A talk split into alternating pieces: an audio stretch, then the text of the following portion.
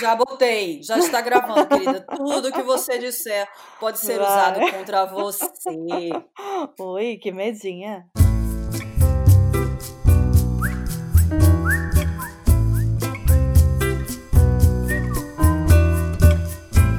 Queridos ouvintes, se preparem. Eu, Carol Buquerque e Júlia Veras vamos devagar muito nessa segunda temporada do podcast A Dor e a Delícia.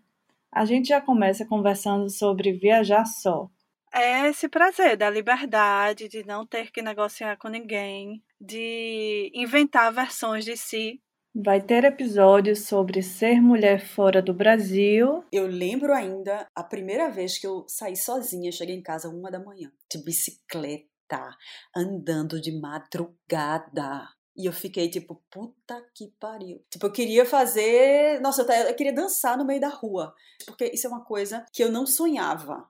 Tipo, eu deixo a chave do carro na ignição.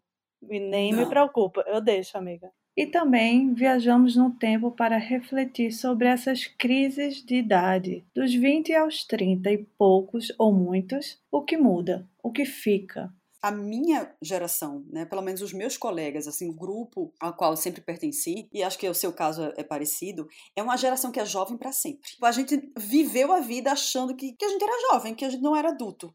Sim, que a adultice chega bem depois, realmente. é. Bem depois, quantos anos? 60? Ó, se eu fosse tu, não perdia.